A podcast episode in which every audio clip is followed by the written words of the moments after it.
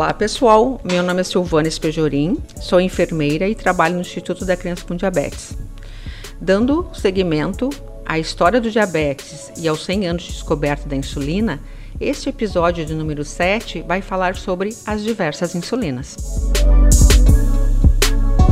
Com a demanda que havia, logo inúmeros laboratórios se interessaram pela produção de insulina, e começou-se a extrair grande quantidade de insulina a partir dos pâncreas de bovinos e suínos. Entretanto, necessitava-se de grande volume a ser injetado, pois ela era fornecida na concentração de 10 unidades por ml e continha muitas impurezas, o que colabora na formação de abscessos e alergias.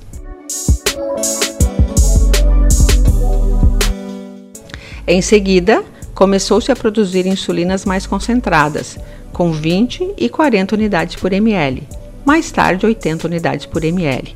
E, atualmente, praticamente todas as insulinas produzidas são na concentração de 100 unidades por ml. As técnicas de produção foram se tornando mais sofisticadas, diminuindo cada vez mais a presença de outras substâncias, como proinsulina, glucagon. Mas mesmo assim existiam pacientes que produziam anticorpos anti-insulina principalmente quando em uso de insulina bovina. Por isso, em 1973 foi lançada a insulina suína monocomponente, geneticamente mais próxima do homem e praticamente destituída de contaminantes, que diminuiu bastante a produção de anticorpos.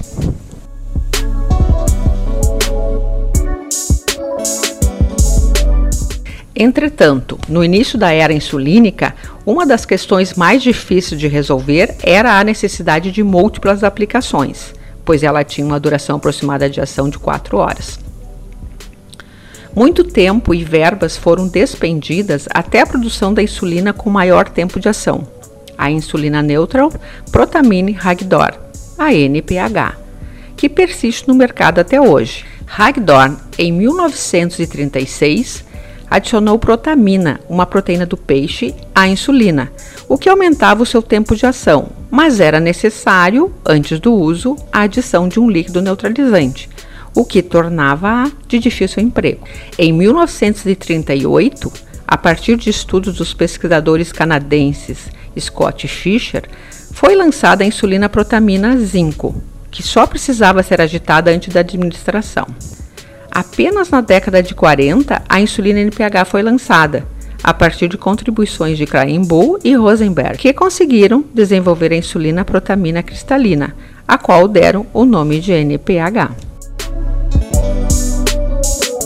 Em 1953, foi lançada a insulina lenta, através da adição de zinco. E em 1956, a insulina ultralenta, com perfil de ação ainda mais prolongado, e que não sobreviveram aos dias de hoje.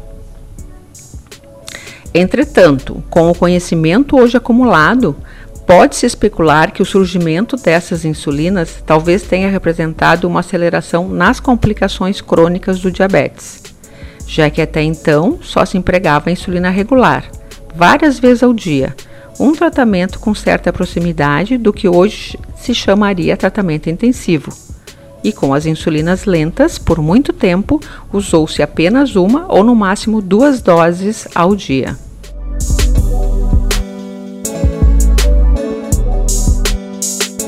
Quando a estrutura exata de aminoácidos da insulina foi descoberta e descrita por Frederick Sanger, isso permitiu a síntese de uma insulina humana e fez com que aos poucos as insulinas animais fossem sendo retiradas do mercado. A produção da primeira insulina por DNA recombinante foi anunciada em 1978 e ela entrou no mercado com mais vigor a partir da década de 1980. Sobre Frederick Sanger, cabe um parênteses. Ele, um bioquímico inglês, faleceu em 2013, aos 95 anos, e foi uma das duas únicas pessoas a ganhar o prêmio Nobel duas vezes, na mesma categoria, no caso, química. Em 1958, por seu trabalho na estrutura das proteínas, especialmente a da insulina. Em 1980, quando dividiu com Walter Gilbert por suas contribuições em relação à determinação das sequências de base dos ácidos nucleicos. E Paul Berg, por seus estudos fundamentais em relação ao DNA recombinante.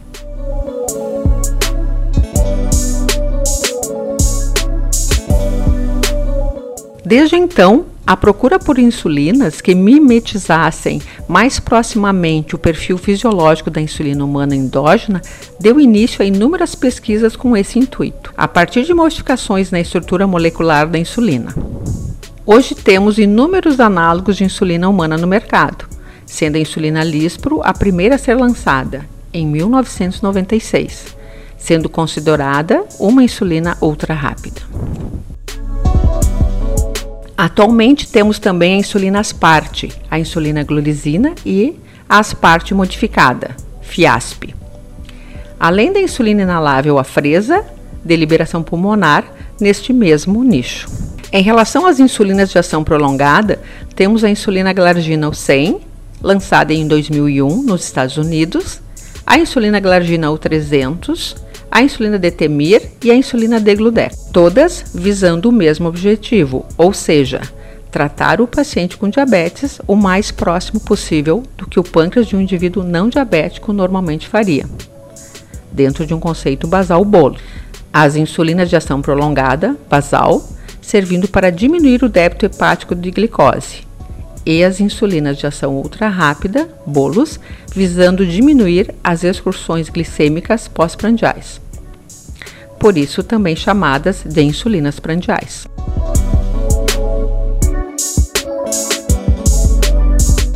O ICDcast é uma produção própria do Instituto da Criança com Diabetes para levar informação confiável e de qualidade aos mais diversos públicos.